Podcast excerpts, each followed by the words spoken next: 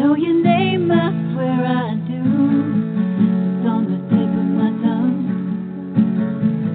Sorry, what did you say? I've known you for how long? Your face is so familiar, but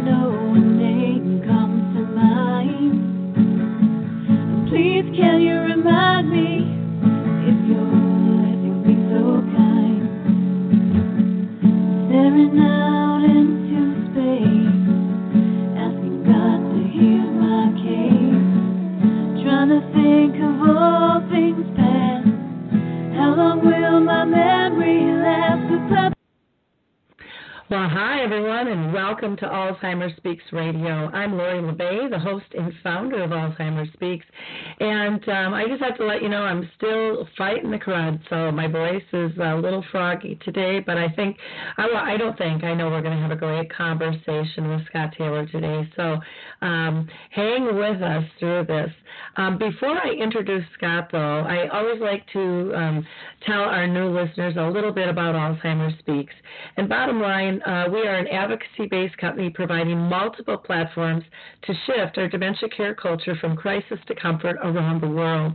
We are also seen kind of as a, a media model um, because of the uh, our large audience that we have in terms of raising voice um, regarding uh, dementia and living well with it. We believe that just by having these everyday conversations um, with with people like you and I who are in the trenches with this disease, if they're living with it or working with it, that's really the only way we think uh, we're going to be able to remove the stigmas attached to memory loss and help people continue to live purpose filled lives, both those diagnosed and their families at our core, we believe collaboration is the only way we're actually going to win this battle against dementia. And I know that's working thanks to all of you. You see, your likes, your clicks, and your shares have just had a huge, huge impact on Alzheimer's Speaks and on the world. You are the ones that got us named the number one influencer online by ShareCare and Dr. Oz. You are the ones that got us recognized by Maria Shriver as an architect of change. And uh, just yesterday, uh, Oprah recognized us as a, a, health hero. And again, those accolades aren't just for us, they're for all of us because it really is a joint venture in terms of, of reaching people who need information as a daughter whose mother lived with the disease for 30 years, I was very frustrated and felt really isolated, like so many people with this disease, and I wanted to make a difference. And that's why Alzheimer's Speaks was created to allow us to work together, to raise everybody's voice um, so that we can learn from one another we can challenge one another and we can move forward at a much faster pace. So I hope you will continue to like not only our, our radio show, but our blog, our website, our YouTube channels, all the different posts that we put out, the Dementia Chats interviews where I interview people that actually are living and diagnosed with the disease every time you push that out to your sphere, you are helping raise awareness and getting information that is so badly needed to individuals. Um, and as we all know, nobody's going to grab the information till they're ready, but it's easier to grab the information when you think it's more of the norm than not. So again, I um, I just want to thank each and every one of you on that.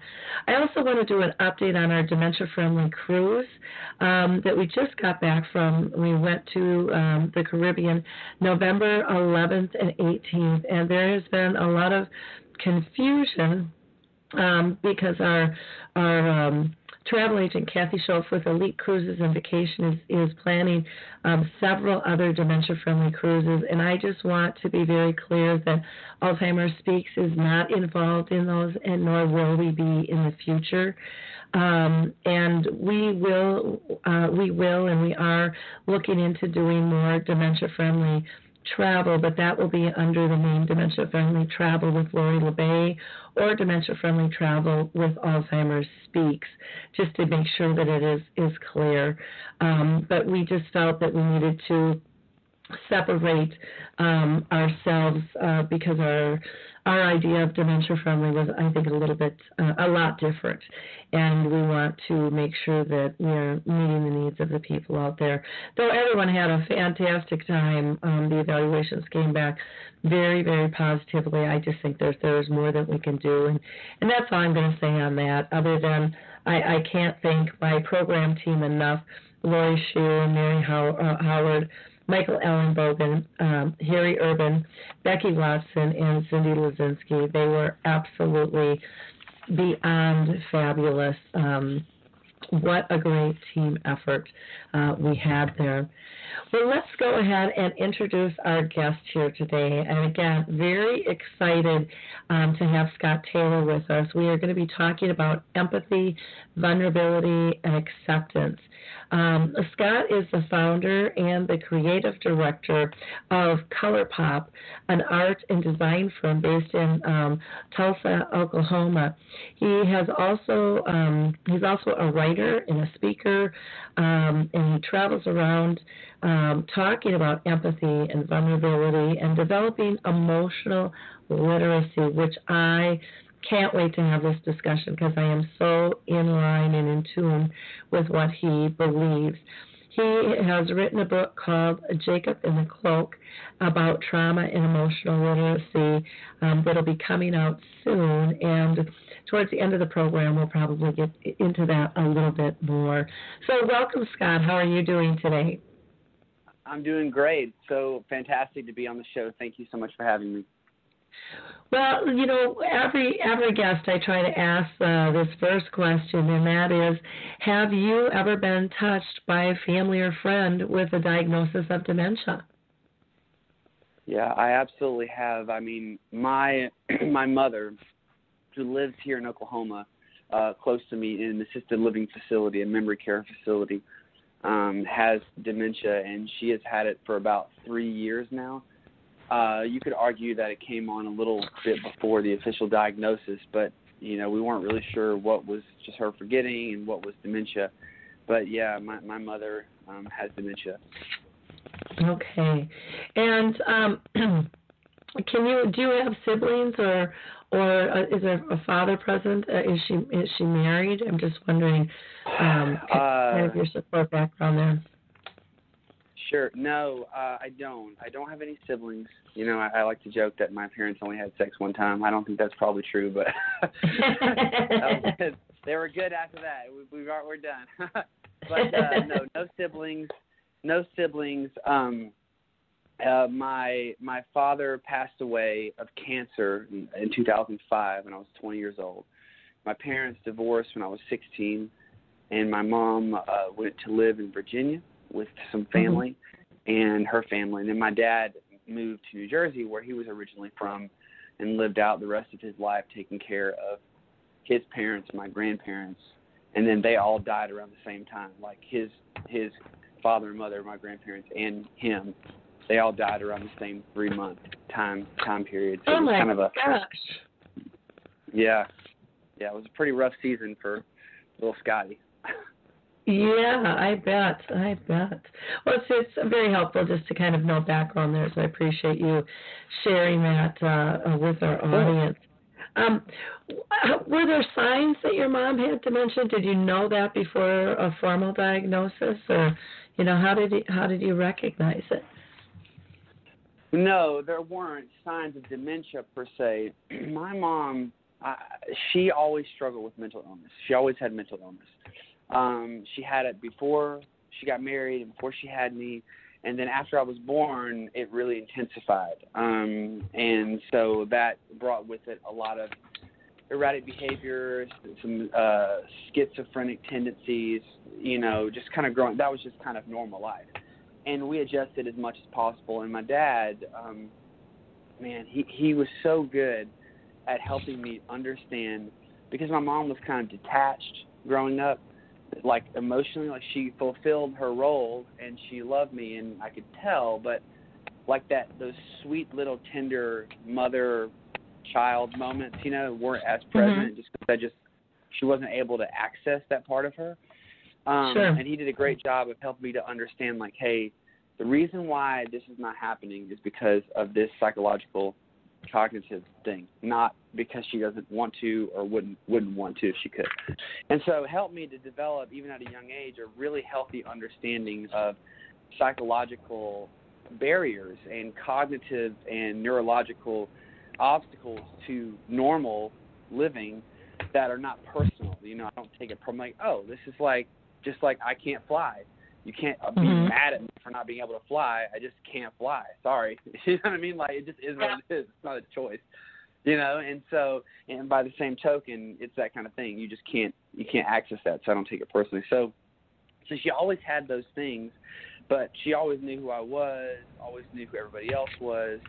Um, and so there there were never any signs leading up to that until she started forgetting and so she started looking at me and other people like straight in our faces and being like, You're not so and so, you know, you're someone else. Mhm. That's when we were like, Oh, okay, okay. Okay. Well, interesting. How did you how did you cope with it emotionally? As a kid, Mm-hmm. Um, I didn't. I mean, I like I said, my dad was really great at helping me to understand that it wasn't personal, but I didn't talk to him really about how it bothered me or how it affected me because I didn't want him to feel bad that the situation was the way it was since there was nothing that he could do to change it. Mm-hmm.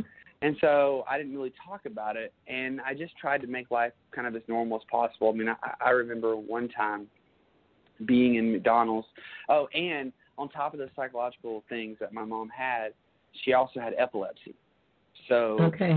she would have seizures, you know, intermittently. And I remember one time we were in McDonald's and she was kind of doing some erratic behavior. She had some paranoid stuff that would come in and she felt like people were talking about her or stuff like that. And then she just had a seizure right in the middle of um, uh, McDonald's. In the full line, we were waiting in line for our food.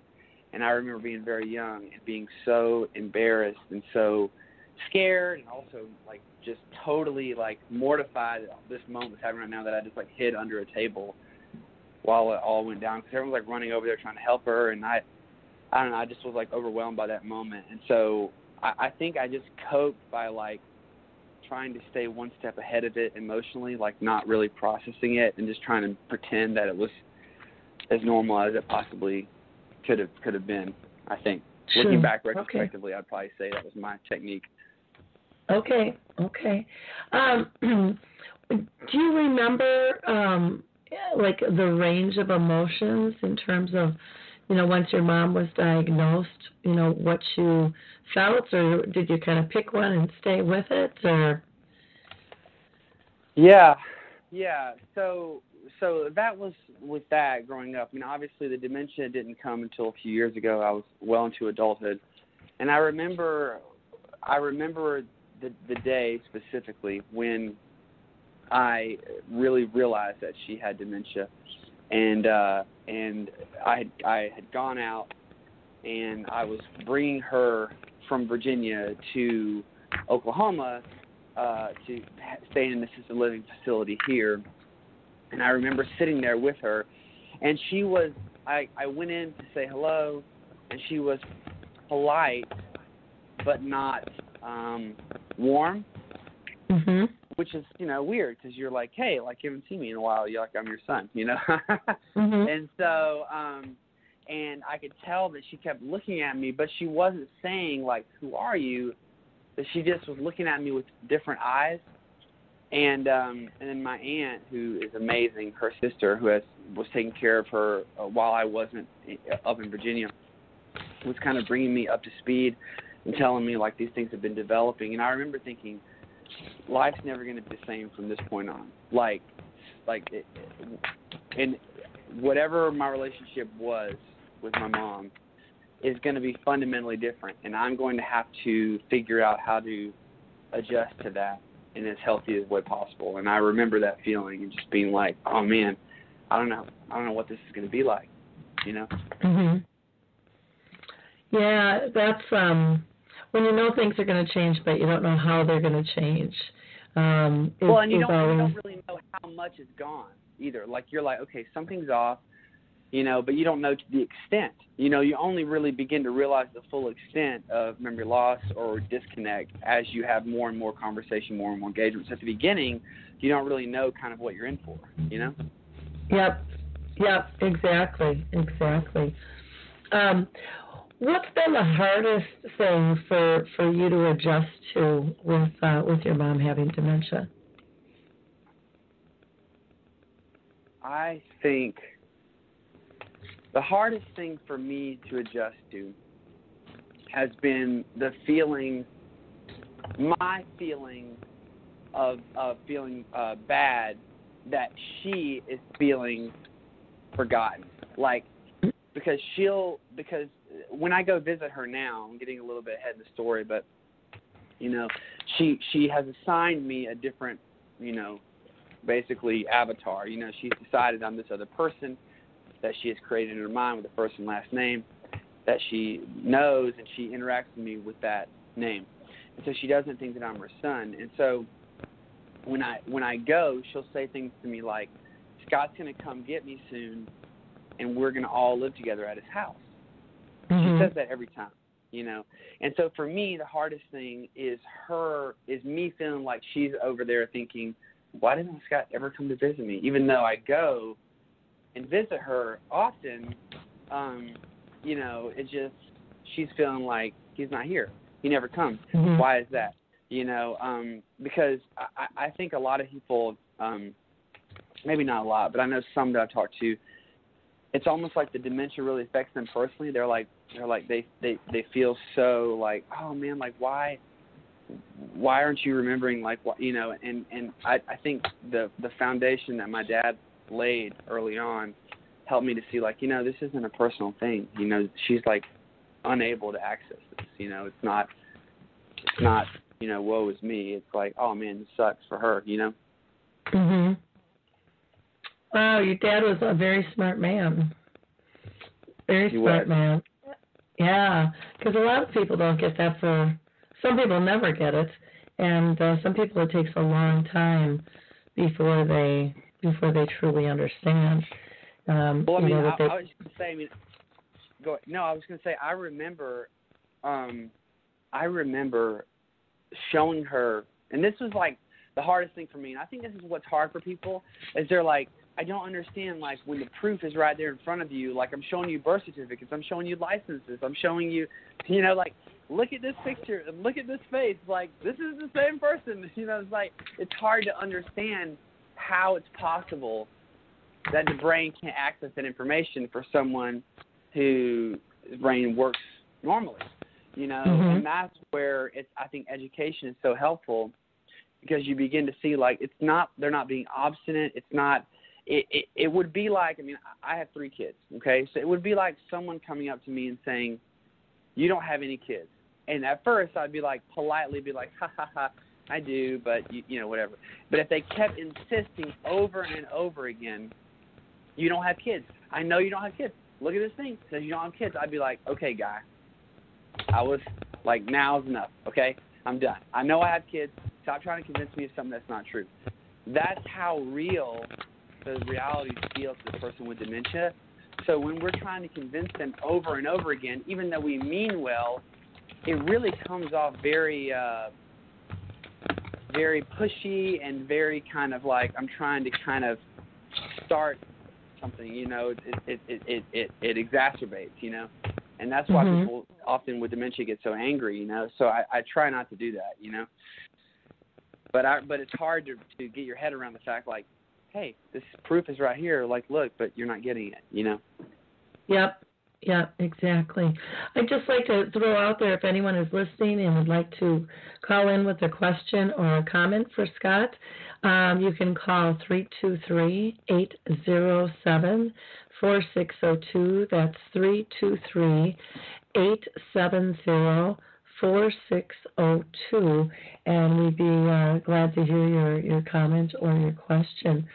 Um, Scott, do you, was there like a like a ping point with you where you like it's like okay I get it now I'm I'm gonna accept this and you know um and, and move forward with the disease instead of trying to trying to fight it or trying to justify it or trying to change it?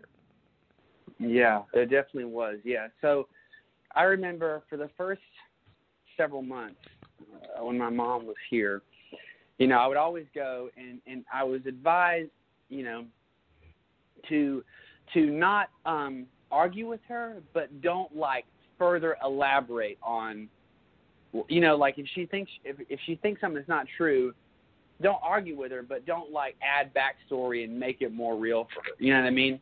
Mm-hmm. And so and so just kind of simple, just speak the truth basically, you know, but don't argue.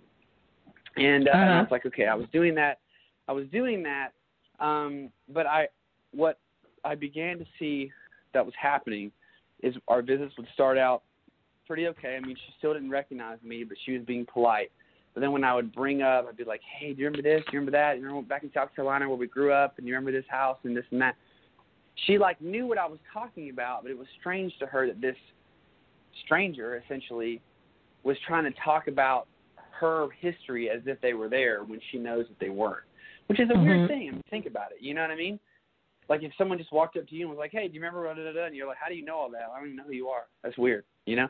Um, so it was strange for her, and I noticed that she would begin to pull back from me, and I realized, like, man, this is not getting me anywhere. Here's what's happening: I'm getting bummed out, she's getting frustrated, and we're both leaving empty, right? And so something's Mhm. got to be done here, you know. And so I decided, I was like, well, what's more important to me than she than she sees um, the truth is that she feels my love, that she feels love in general, even if she, it's not the love of her son, because she doesn't think that I'm her son, but that she feels the love of someone that comes and visits her and asks her about her day and hugs her and and brings her stuff and cares about her.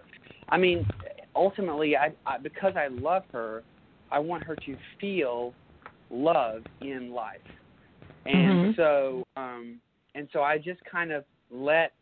I I'm Steve Holcomb. That's my name, you know, and Mhm. uh, I just go as Steve Holcomb. And Steve Holcomb goes, and Steve Holcomb hangs out and shoots the breeze, and you know, and I, I just remember realizing I love my mom, and it's more important to me that she feels love than that she knows the truth.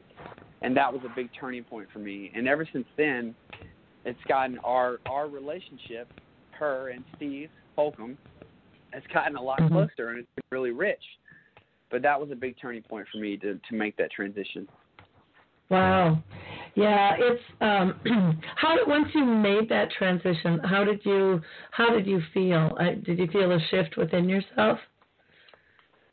Yeah, I did. It was it was an acceptance. You know, like you said, it was like, you know, I I think I think about the Serenity Prayer. You know, take the world as it is, not as we would have it. You know, and it's kind of like, hey, this is not ideal. No one would dispute that, but it is what Mhm. it is. Here's the situation, and and so then the challenge becomes, okay, how do I engage with reality as it is in the healthiest way possible? Which I think is what Uh-huh. we should always be trying to do as human beings, right? You know, like whatever happens, we just need to engage with it as healthy as possible instead of lamenting the fact that it's already happened because you can't. Nobody has a time machine.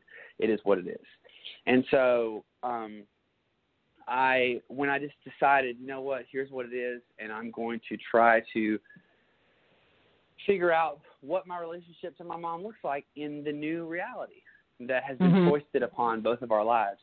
And once I did that, um, you know, I I don't know, like it, it it's different, but it's almost not. You know, like yeah, we don't talk about a lot of the history stuff, you know, but um, but how I've kind of woven that in is is I'll bring up like family friends that we all had growing up, you know, like my like my friends that whose parents were friends with my parents and that kind of thing. But I'll just be like, hey, yeah, I know so and so in in South Carolina in the city we grew up in. I know so and so and so and so. And she'd be like, oh yeah, I, I know them too. And I'd be like, yeah, he's doing this now, he's doing that now. Oh, that's really cool. You know, it's kind of like I'm I'm allowing her to travel down memory lane as much as she wants to without trying to push her on this specific subject of my identity. Mhm. You know, and it allows her to kind of talk about her memories in a way that feels non threatening. You know? Well, and, and isn't it, you know, I found with my mom when I finally came to acceptance, because I always wasn't there, you know, people think that I have been because it was such a long journey, but, you know, I wasn't. I, there were times I was, I was frustrated and sad and, um going through my own grief you know of the process of of losing sure. her and and what i pictured life to be which is i think totally normal but then I got to this point where I reveled in her peacefulness. And, you know, my goal was just for her to be peaceful or joyful. You know, I, I say safe, happy, and pain free. Because what more what more can you really ask for in life? I mean, if I'm safe, I'm happy, and I'm pain free, that's a pretty dang good life. And so, yeah. you know, that's what I made my goal to be was to help my mom be in that space. And then it would just melt my heart you know, when she was there. She really pulled me in to be present in the moment and paying attention instead of just scurrying about the day. And um and that was just such a huge huge huge gift. You know, it just it, I mean it changes it did for me and I'll ask you. Um for me it, it changed my whole outlook on on life and in what I look for, um, not only in myself but in others. Did, did it did it have that kind of impact on you? Absolutely, absolutely. You know, I I think that you know we, especially as Americans, right? Uh, but all all over the world, you know, we have this. We really want things to be normal and right. You know, like we're mm-hmm. just like, you know, this is how it's supposed to be. And when it's not, we feel like everything's on hold until we get closer to normal or to we get to normal, whatever normal means, you know. Yeah. Um, but but there's a certain really powerful effect I believe that that begins to take hold when you realize nothing is normal and everything is normal. Like you know what I mean? Like it just life Yeah. is things. You know what I mean? Like it, it's it's like good and bad, right? Well, what is what is good? What is bad? There there really isn't. It just it is for you you know, like things happen and you just engage with them, you know. And of course, I'm not saying, of course, there's, you know, objectively bad things, but an objectively bad thing that can happen to someone can become a good, informative thing for you, depending on how you choose to engage with it. And so, like, dementia is bad. Dementia sucks, right? But Mhm. but dementia, you know, when it touches someone's life and then it touches the whole family, you realize like, hey, this is a non-ideal situation, but I'm going to try to redeem it as much as possible through how I'm engaging with it to to to make it as good as it possibly can be. And um and when I started doing that for my mom, it started to um help me to see other things in my life in that same way and it, and so when something would happen that would be non-ideal or something would go awry, I would just be like, okay, this is my new reality. Just like when I found out my mom had dementia, I was like, okay, this is my new reality. How do I engage with it in a healthy way? And so Mhm. I would try to adopt that same approach um, in dealing with other situations in my life. So yeah, it, it definitely did. Yeah, it's um it makes life easier when you don't feel like you have to control everything all the time. You know, Ooh, um, control is an addictive drug. Yeah, it really is. I mean, when you when you think about, yeah, I, I don't know, because I, I was always organized. My brothers would call me a control freak, but you know that's that's just their perception, you know. that's, but just, um, that's just their very wrong perception. It's not your fault, they're Exactly. exactly and so um and you know that came out kind of in a part of our healing process when my dad died which was pretty hilarious because um i never saw myself as that i think i'm pretty open and you know i, I like to push things forward and i would define it very differently. And um it and so it was it was really interesting because they kind of use that as an excuse not to come around. And but it made me look at myself differently. And you know i don't want somebody using that as as an excuse be it right or wrong. You know i need to Right. change that. If it if it is real Right. or if it's just their perception because it's It's issue. easier. Yeah. yeah exactly. Exactly. So it was um and i think they'd probably still call me a control freak but i i think i've changed a lot. Um they may or may not appreciate how much work i've put into it or not. But well, you know, but again I, I, hmm oh go well, no, I was just gonna say, I think I, I think you bring up such a great point. That goes back to that empathy, right? You're talking essentially about empathy, right? Yeah. You're saying like, listen, I don't personally feel like the intensity with which you're describing my control tendencies are as bad as as they are in your mind. But honestly, that kind of is wildly irrelevant because the Mhm. reality is you have someone who you love, your siblings. They're telling you, listen, the way that you're acting is making me feel a certain way. Now, whether they're wrong or you're wrong, it kind of doesn't matter because the onus falls on you to bridge the gap for love's sake, right? So you're saying, you know what, because I love you, I, I'm going to try to understand and I'm going to try to make changes for love's sake, not to be right, not to be, and to understand, like, hey, again, whether it's real or perceived, you're feeling hurt. And I know what it's, or frustrated, or whatever it is. And because Mhm. I know what it's like to feel frustrated, I know what it's like to be hurt. Even though the catalyst might be different, it's that same emotion, and that that helps you to identify with that person, and gives you the strength to be able to make changes and to keep moving forward in that healing process. You know, and so I think Mhm. that's so. cool. I mean, that's essentially what you're talking about with your siblings, and that's kind of what we we it, all of us whose family members have been touched by dementia. There's an empathy, right? Like I think to myself, man, it would be really frustrating if someone tried to convince me that I didn't have kids.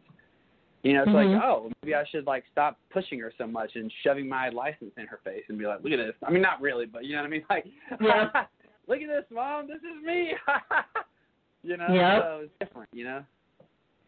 Yeah, it, it is it is very interesting. I just think there's so many beautiful lessons wrapped in this disease. Um, you know, being able to not not take everything as black and white and and see the beautiful colors that lay between or, or the different stories that could be seen all from you know the same view but yet being perceived differently. And and Yeah. just going with it and and saying oh is that what you see? Kind of I, I don't know to me it almost made life almost like a an art palette where everybody sees something differently and it's it's okay And that's okay. Yeah, exactly.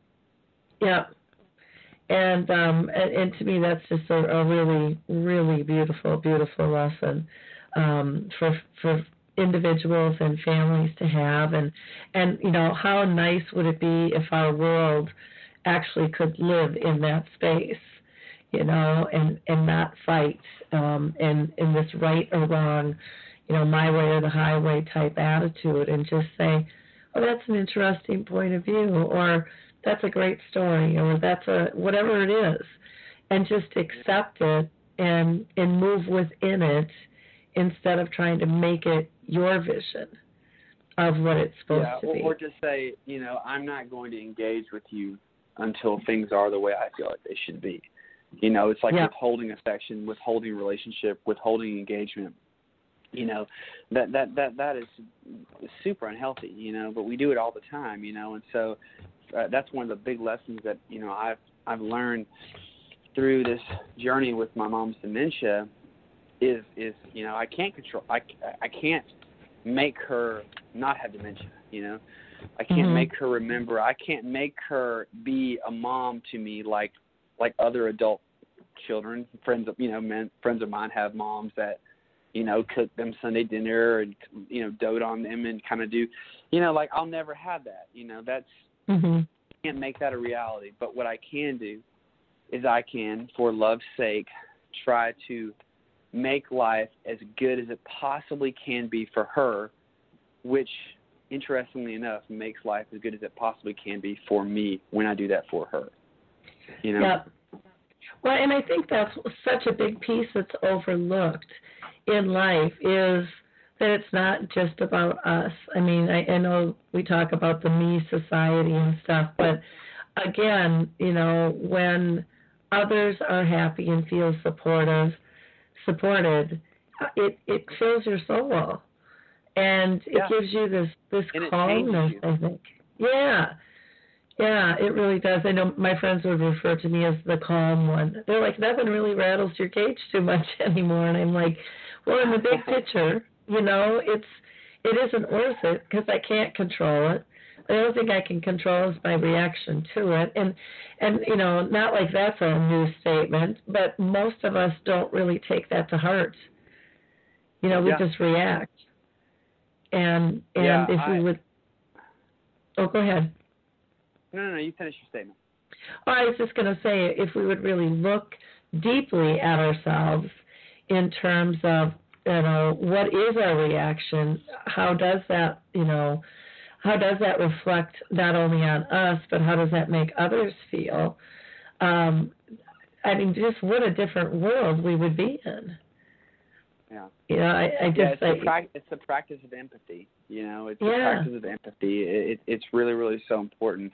And and to to your what you just said um, just a few minutes ago um, about you know taking it as it is, you know, and trying to find a way to engage with that. Um, you know, I, I I've got a little mantra that that I kind of often will think about, and it is j- just this: it says, "Do what you can, not what you can't." And so for me, I have a very logical personality.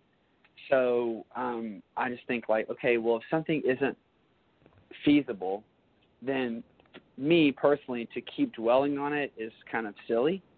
Like I Mhm. think of it as a silly thing. You know, I'm just like, oh. So for me, it's like I try to remember that: do what you can, not what you can't. So boom, dementia. Mom's got dementia. Okay, mantra: do what you can, not what you can't. Okay, what can't I do? Can't make her not have Mhm. dementia. Can't make her do this. Okay, that's out. That's out. That's out. That's out. What can I do?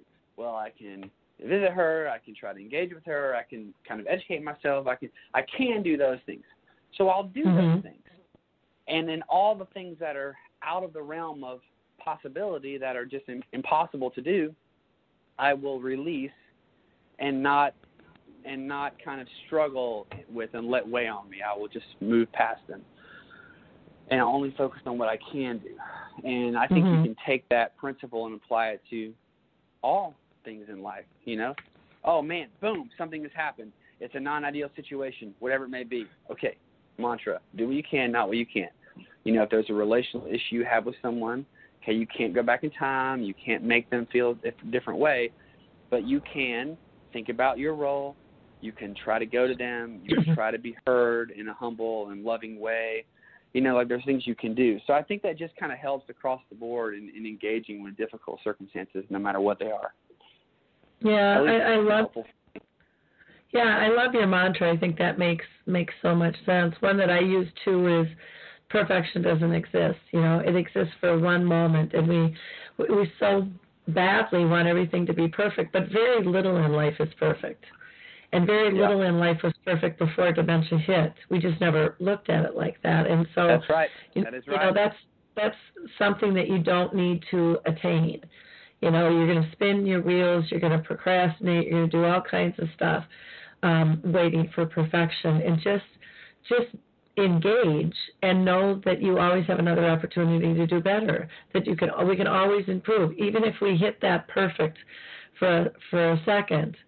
We can always improve the next time and make it even better. We can always enrich lives we can you know if if we consciously engage and um and and i think that that's a really um kind of fun piece and and gives hope instead of the shame of perfection you know or, or having this perfect life or whatever it might be. And exploring exploring the, this new world um, with some enthusiasm that there are things to learn.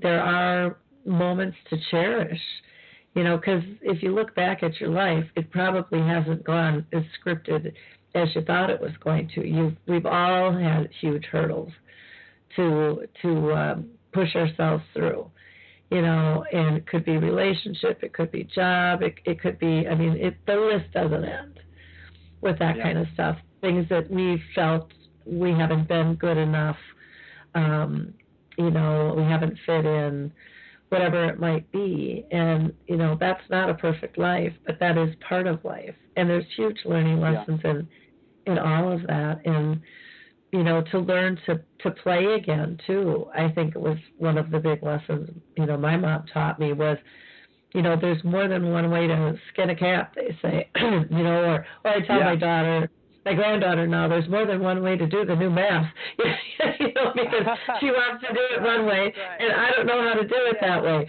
But I can show you three other ways to do it. yeah, when, when you think about it, the more than one way to skin a cat thing is kind of terrible. Like we should not mm-hmm. say that anymore. mm-hmm. We need to find a new a new idiom. exactly, exactly. And, but you're right. But there, you're absolutely right. Yeah, there is there is more than one way to to um, to solve a problem or to you know push through something or create something. Um, one of the things that I wanted to um, talk with you too about was, you know, we're um, we've talked about empathy, but what about the vulnerability of of walking alongside the disease with your mom? Uh, yeah, uh, like specifically in respect to being vulnerable with her or with other people, or what do you mean? Well, I, I, I think all, even even yourself, you know, just being authentic, and and you know, feeling whatever it is you need to feel, or having those earnest conversations that maybe not everyone's going to agree with. Um, did you go through? Did you go through that? Yeah, definitely. I mean, I, I had to be honest with myself about how the disease affected me, and I had mm-hmm. to let myself kind of grieve.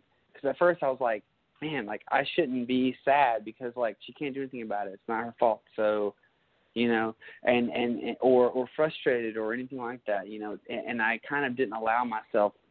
Um, but I I really tried to, and it was difficult for me but I really kind of very clumsily began to try to practice almost wielding and handling those emotions and naming them and processing through them and knowing like hey me feeling upset or frustrated about the situation isn't me being upset with her.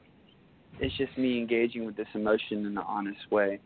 And when i began to do that that really opened up the door you know, you know, in order to get help with something, you have to at least name it first. You have to own it. You have to name it, right? And mm-hmm. so um, I talked to friends, and of course, my you know my aunt um, has been a tremendous help, as as well as um, members um, like friends that we had in South Carolina growing up that weren't family, but they're you know might as well be family that knew mm-hmm. my mom. She was you know in, in all those years in my my formative years um, and just having that community and just being honest about that process was was truly helpful as well. I mean, I, I think vulnerability, in my opinion, is the key to living a vitalized life, just in general, right? Mm-hmm. So, so whenever you have a situation that feels big and difficult and overwhelming, um, the more vulnerable you can be with trusted people, people that love you and that are close and that have kind of earn the right to, to be there. You know, um, mm-hmm. it's gonna it's gonna help you in, in in every way, and it's gonna give you the tools necessary to take that bad thing and to and to build it in in such a way to where it becomes a thing that moves you forward and it begins to help other people. Mm-hmm. Now, I just had somebody shoot me an email. And they were wondering, um, with your mom, do you think she noticed your changes at all that you were going through in terms of dealing with the disease? Do you think it was at, at any point evident to her that you kind of became a new person? Sure. I I personally, of course, I don't know because I'm not in her brain, but mm-hmm. I don't think my mom did. But that's not because of the dementia. I think that's more to do with the fact that the dementia plus the other stuff that was already present because mm-hmm. my mom always has had difficulty um identifying with the emotions of others you know um you know and so and and so I, I think that for my mom she is very focused on her world and her reality and what she thinks and um and so the, the nuances right of like you're reading someone's body movements their language you're listening close that's something that really my mom has never done Mm-hmm. So I think that she, um, you know, isn't going to start now, obviously. But but mm-hmm. I know that certainly, though she might not have had a language to explain it and be able to articulate it in that way, I definitely know that the quality of our time together dramatically improved because of Mm-hmm. what I was shifting toward and what I was focusing on when I was with her, and that made it Mhm. more enjoyable for everybody. So I'm sure she at least benefited and, and felt that. I know it. Maybe if, even if she didn't articulate it in quite that way. Mhm. Well, and even for you to say, uh, you know, I, I liked when you said what you were focusing on, because again, it brings back to I was present with with what was going on and how it was being done and why it was being done. And Right. um, I, I think so many times we show up, but we're not focused. You Yep. know, uh, Yep. when when we're with others, and that makes such a such a huge difference. What type of advice would you have for anyone that has a family member that is diagnosed with dementia? Um, I would say be honest with yourself and do the hard slash heart work up front. Mhm. Don't run from it. Don't avoid it. Process through it, and it's going to suck, and that's okay. That's normal. But once you slog through that, I think that you will be much better equipped more quickly if you do it on the front end um, to maximize that situation and make it as good as it possibly can be. And so just to own your emotions, find trusted people, bring them into your world, and process through that stuff. And then just try to take it as it is. Try to be the most loving son or daughter or family member or whatever it may be that you possibly can be, um, because you you you love that parent so much. And so, you, like you said, what did you say? Safe, safe, safe happy free. and pain free. Yeah, I call it my Yeah. memory chip. is what I call it. Yeah, you And know, but to try to do that as much as you can, I think is the most important thing. Mhm. And that oh, Okay. and one more thing, and that it gets easier. It gets Yeah. easier. The relation it was difficult for me at first, but now over time, over the past couple of years, as I've been kind of like integrating these these things in, you know, it's different. The relationship is different. And you know what? Chances are it probably won't ever go back to what it was. But Mhm. what we have now, though different, is good. And Mhm. and it's getting better all the time. And so there is hope. That's that's one thing that's important that I really want people to know and feel when faced with this. Yep. Yeah, there's a there's a lot of hope. Can you talk a little bit about your book, Jacob and the Cloak? Absolutely, absolutely. So, you know, part of the things, you know, lessons that I learned from these experiences that I'm talking, you know, with your listeners about today, um, among other, uh, you know, amidst other things as well that have happened in my life, really, really led me to think long and hard about emotional health. Right? What does it look like? Kind of like, you know, what are the best practices for being a human being? You know, what is the manual? And I started thinking about things like vulnerability, things like empathy, things that I I I wondered if if you practice them, would they make you more loving, more kind? You know, and uh, and so I began to do research over lots and lots of years, um, and I interviewed you know students, and I interviewed friends of mine, and uh, just talking about empathy and talking about vulnerability, and uh, and then I, I decided to because I, I I like to write, I, I'm I like to learn, and I like to teach, right? And so, um, but sometimes you can get lost in your own kind of verbosity. You know, when Mhm. you're trying to write academically, it's just you know it sounds pretty and eloquent, but you know a lot a lot falls through the cracks. You know, so I thought, what what is the simplest way for me to address this? And I thought, man, I, what about like a little children's fable, like something that a kid could understand, but that would impact an adult. You know, kind of like Giving Tree. You know, Giving Tree is such an Mhm. amazing book. Shel Silverstein. A kid could read it and get one good lesson out of it, but we read it and we're like, oh man, wow, you know. And so, and so, um, so I wrote this book, Jacob and the Cloak, with, with that in mind.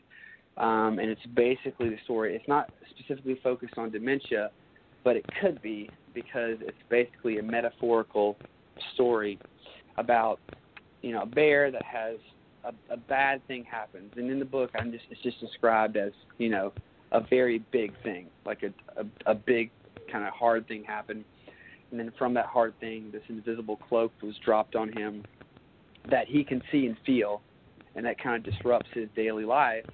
But no one else can. But they can see him tripping around, but they don't they don't know why because they don't see a cloak.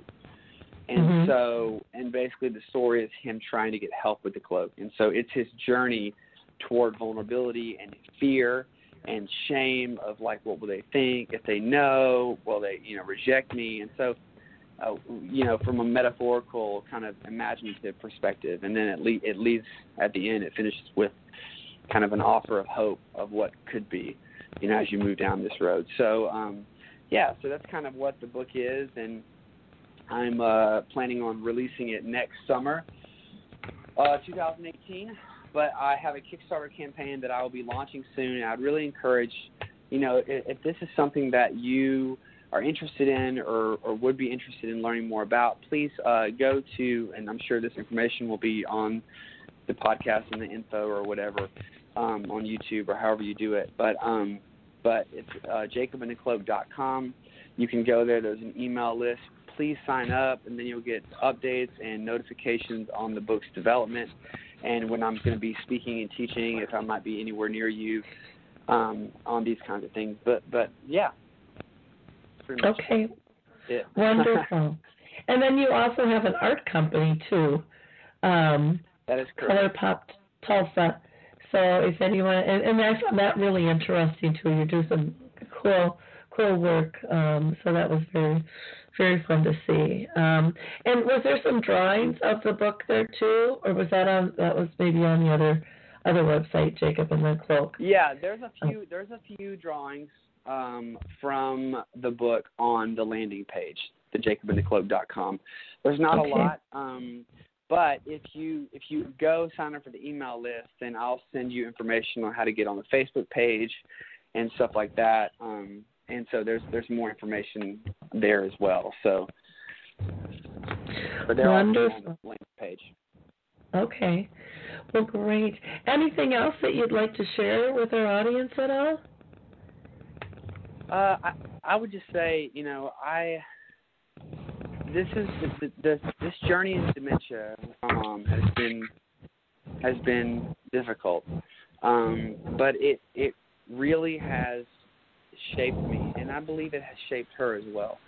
And uh, Mhm. and I just want to say to all you guys out there that are struggling with these same things, as I said before, it gets better.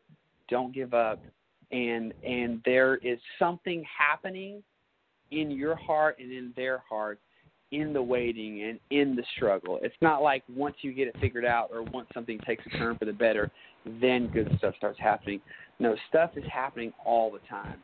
So be encouraged that even when it feels like something isn't progressing, there is Mhm. improvement happening. There is Mhm. progression happening, even if it doesn't look like it's like a, a you know a seed in the ground. You can't see it, but something's happening. Same same thing. So yeah. Well, wonderful. Well, I so appreciate you taking the time to be with us today, and I thought this was a very interesting conversation about empathy and vulnerability and acceptance, and and how you you learn uh, to walk the journey with your mom in a gracious gracious way. So um, I I I think the more stories like that we can share um, with one another, the easier it makes for the next guy's you know journey because there's always something something we learn from everybody. You know if we have an open mind and an open heart that can improve our lives so that we can improve others. So again thank you so much. If you want to again reach scott um, taylor you can go to his website for the book and that is uh, jacob and the cloak uh, jacobandthecloak.com or his uh, art company Color Pop Tulsa. ColorPopTulsa.com.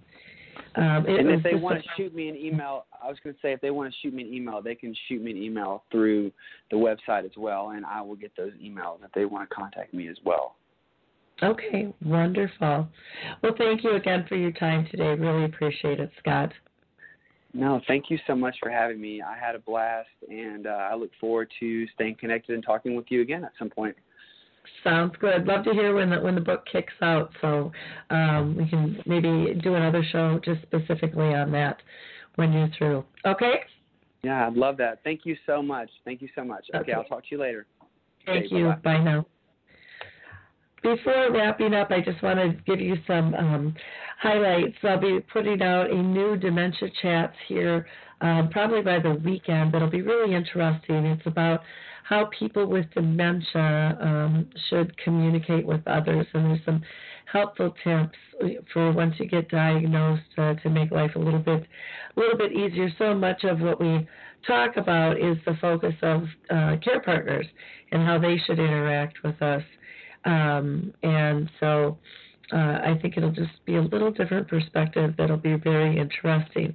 Also, wanted to give a shout out to um, the Memory Cafe directory. They're just doing a wonderful job at tracking all the memory cafes um, around the country, and they've put it in a very very uh, simple fashion to find. So just go to memorycafe.com. Also, want to give a shout out to the Purple Table Reservations, who is starting a movement on training restaurants how to be dementia friendly. Uh, and Jennifer is just doing an absolutely fantastic job with that. You can just go ahead and, and Google them and they will pop right up. Um, I also want to give a shout out to the American Senior Magazine, which has a, a great magazine, wonderful articles, large print, and it's all about um, you know aging with purpose and um, really being proactive in terms of uh, developing that stage of life. On our website, AlzheimersSpeaks.com, you can always download our helpful tips for communication as well. So please feel free to go ahead and do that, and we will talk to you all next week. Uh, have a blessed holiday season, everyone. Talk soon. Bye now.